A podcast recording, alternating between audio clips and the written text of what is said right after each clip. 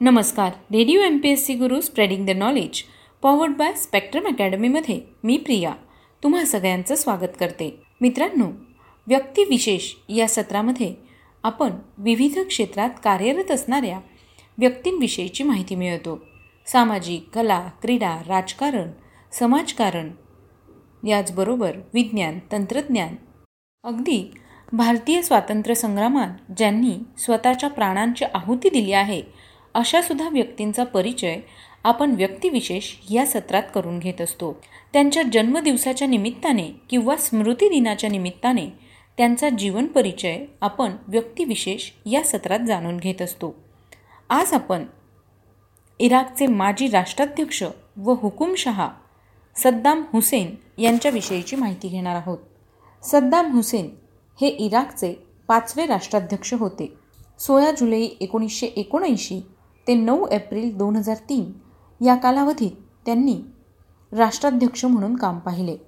सद्दाम हुसेन यांचा जन्म अठ्ठावीस एप्रिल एकोणीसशे सदोतीस रोजी एका गरीब कुटुंबात बगदादजवळील तिकीत या गावी झाला. सद्दाम हुसेन यांना त्यांची विधवा आई आणि नातेवाईक यांनी वाढविले. त्यांनी बगदाद व कैरो येथील विद्यालयात शालेय शिक्षण पूर्ण केल्यानंतर लष्करी अकादमीत प्रवेश घेण्याचा प्रयत्न केला. मात्र तो असफल ठरला. बगदाद येथे एकोणीसशे पंचावन्न नंतर त्यांनी अरब राष्ट्रनीय चळवळ या अंतर्गत बाथ पक्षाच्या राजकारणात सक्रिय सहभाग घेतला. या सुमारास लष्कराने केलेल्या औचित सत्तांतरात तेथील राजेशाही संपुष्टात येऊन ब्रिगेडियर अब्दुल करीम कासिम पंतप्रधान व कर्नल अब्दुल सलीम आरेफ उपपंतप्रधान झाले. पण पुढे कासिम व आरेफ यांच्यात वितुष्ट आले. कासिमने सर्व सत्ता आपल्या हाती घेतली व आरेफला पदच्युत केले. त्याचवेळी कुर्दांनी उठाव केला. एकोणीसशे एकोणसाठ साली कासिमचा खून करण्याचा अयशस्वी प्रयत्न झाला. त्यात सद्दाम हुसेन यांनी महत्त्वाचा वाटा उचलला होता. या संघर्षात दोघेही जखमी झाले आणि हुसेन कैरोला निघून गेले. तिथे त्यांनी पक्षाचे कार्य चालूच ठेवले. शिवाय एक वर्ष कायद्याचा अभ्यास केला. बगदादमध्ये बाथ पक्ष व राष्ट्रीय लष्करी अधिकारी यांच्या सहकार्याने फेब्रुवारी एकोणीसशे त्रेसष्ट रोजी पुन्हा लष्करी औचित सत्तांतर होऊन जनरल कासिमला ठार मारण्यात आले. आणि बाथ पक्षाने सत्ता हस्तगत केली. तेव्हा सद्दाम हुसेन इराकला परतले. त्यांनी उर्वरित कायद्याचा अभ्यास बगदाद विद्यापीठात केला. त्याच वर्षी त्यांनी साजिदा खैरल या युवतीशी विवाह केला. यावेळी कर्नल आरेफ राष्ट्राध्यक्ष व ब्रिगेडियर अहमद अल बक हे पंतप्रधान झाले. अठरा नोव्हेंबर एकोणीसशे त्रेसष्ट रोजी अध्यक्ष आरेफने सर्व सत्ता आपल्या हाती घेतली. व बगदाद येथे एक क्रांतिकारी विभाग स्थापन केला. त्याच्या जुलमी सत्तेविरुद्ध सद्दाम हुसेन यांनी एकोणीसशे चौसष्ट साली कट रचला. हा कट उघडकीस येऊन सद्दाम हुसेन यांना तुरुंगात डांबण्यात आले. तुरुंगात असतानाच त्यांनी बाथ पक्षाचा विभागीय नेता म्हणून त्यांची निवड झाली. त्यांनी काही दिवसांनी तुरुंगातून पलायन केले. तेरा एप्रिल एकोणीसशे सहासष्टमध्ये अध्यक्ष आरेफचा अपघाती मृत्यू झाला. त्यानंतर त्यांचा भाऊ अब्दुल आरेफ अध्यक्ष झाला. सद्दाम हुसेन यांनी आरेफ विरुद्धच्या जुलै एकोणी एकोणीसशे अडुसष्टच्या क्रांतीत प्रमुख भूमिका बजावली. पदभ्रष्ट अध्यक्ष आरेफ अज्ञातवासात गेला. अहमद बक इराकचा राष्ट्राध्यक्ष झाला. तथापि सद्दाम हुसेन हेच वस्तुत यावेळी सर्वाधिकारी होते. त्यांची क्रांतिकारी मंडळाच्या समितीचे उपाध्यक्ष म्हणून एकोणीसशे एकोणसत्तर साली निवड झाली. जनरल बक्षी हुसेन यांचे संबंध चांगले होते. हुसेन यांनी प्रथम देशांतर्गत समस्यांच्या बाबतीत लोकांशी संवाद साधला. एकोणीसशे सत्तरमध्ये कुर्दिश अलगवादी नेत्यांबरोबर बोलणी करून एका करारांमुळे त्या लोकांना अंतर्गत स्वातंत्र्य दिले. हा करार जेव्हा संपुष्टात आला तेव्हा कुर्दांच्या कडव्या संघर्षाला तो कारणीभूत ठरला. सद्दाम हुसेन यांनी कुर्दांवर हल्ले केले.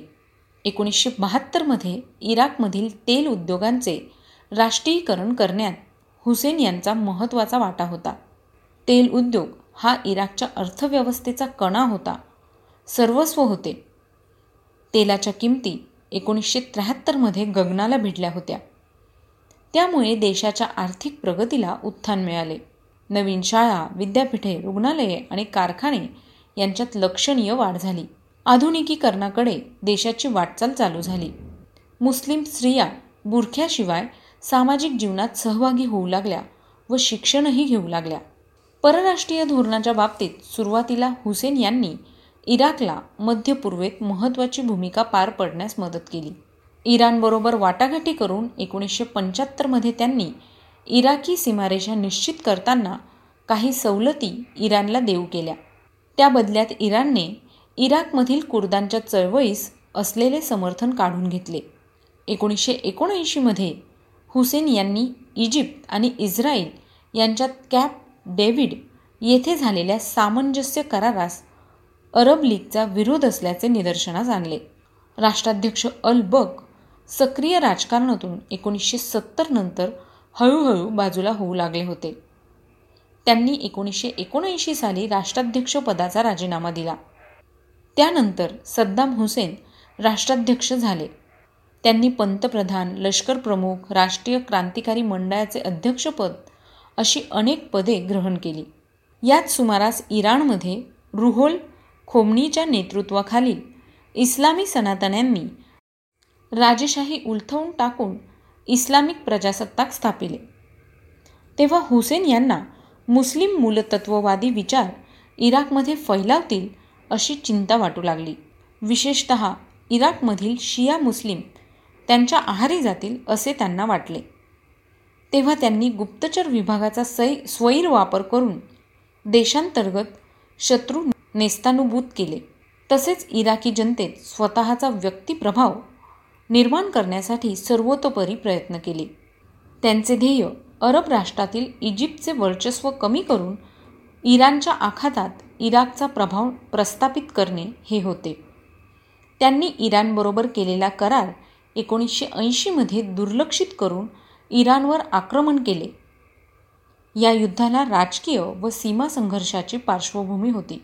शिवाय खुझिस्तान हा इराणचा सीमेवरील विपुल तेल उत्पादक प्रांत बळकावण्याचा इराकचा इरादा होता. इराणच्या तेल उद्योगालाच त्यांनी लक्ष केले होते. इराकला या युद्धात सौदी अरेबिया आणि अन्य काही अरब राष्ट्रांनी आर्थिक सहाय्य केले. सुरुवातीस इराकला काही विजय प्राप्त झाले मात्र त्यानंतर इराणने कडवा प्रतिकार केला. अखेर एकोणीसशे अठ्ठ्याऐंशीमध्ये शस्त्रसंधी होऊन हे युद्ध थांबले. या युद्धात अमेरिका व पाश्चात्य देश दोन्ही बाजूंना गुप्तपणे शस्त्र पुरवित होते. इराण इराक युद्धात दोन्ही देशांची मोठी हानी झाली. हजारो सैनिक जखमी व मृत झाले.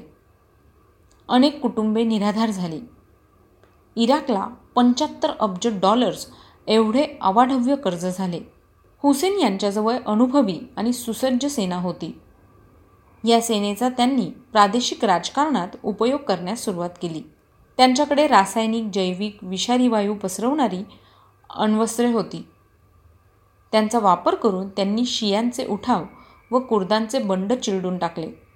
इराकी सैन्याने मार्च एकोणीसशे अठ्ठ्याऐंशीमध्ये विषारी वायूचा वापर कुर्द वस्तीस्थानावर केला. त्यात पाच हजार कुर्द मृत्युमुखी पडले व एक लाख निर्वासित झाले. कुवेतने इराकवरील कर्जातील त्यांचा वाटा माफ करावा यासाठी दबाव तंत्राचा उपयोग ते करू लागले.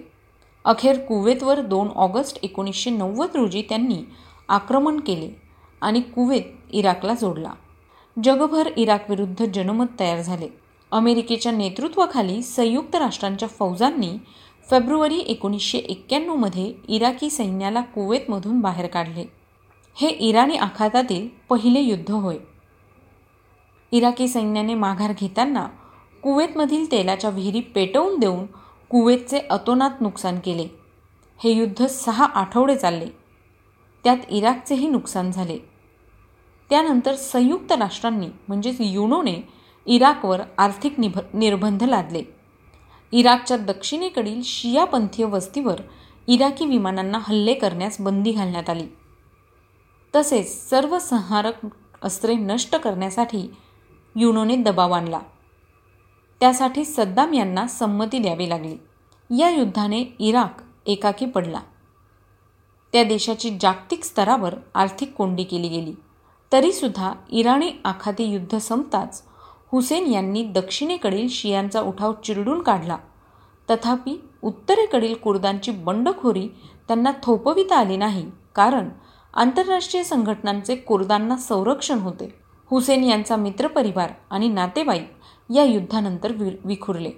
ज्यांनी सद्दाम हुसेन आणि त्यांच्या सत्तेला विरोध केला अथवा ज्यांच्या विरोधाची त्यांना भीती वाटली अशा सगळ्यांना सद्दाम यांनी कैद केले व ठार मारले. संयुक्त राष्ट्रांच्या कामामध्येही सद्दाम हुसेन अडथळा आणू लागले.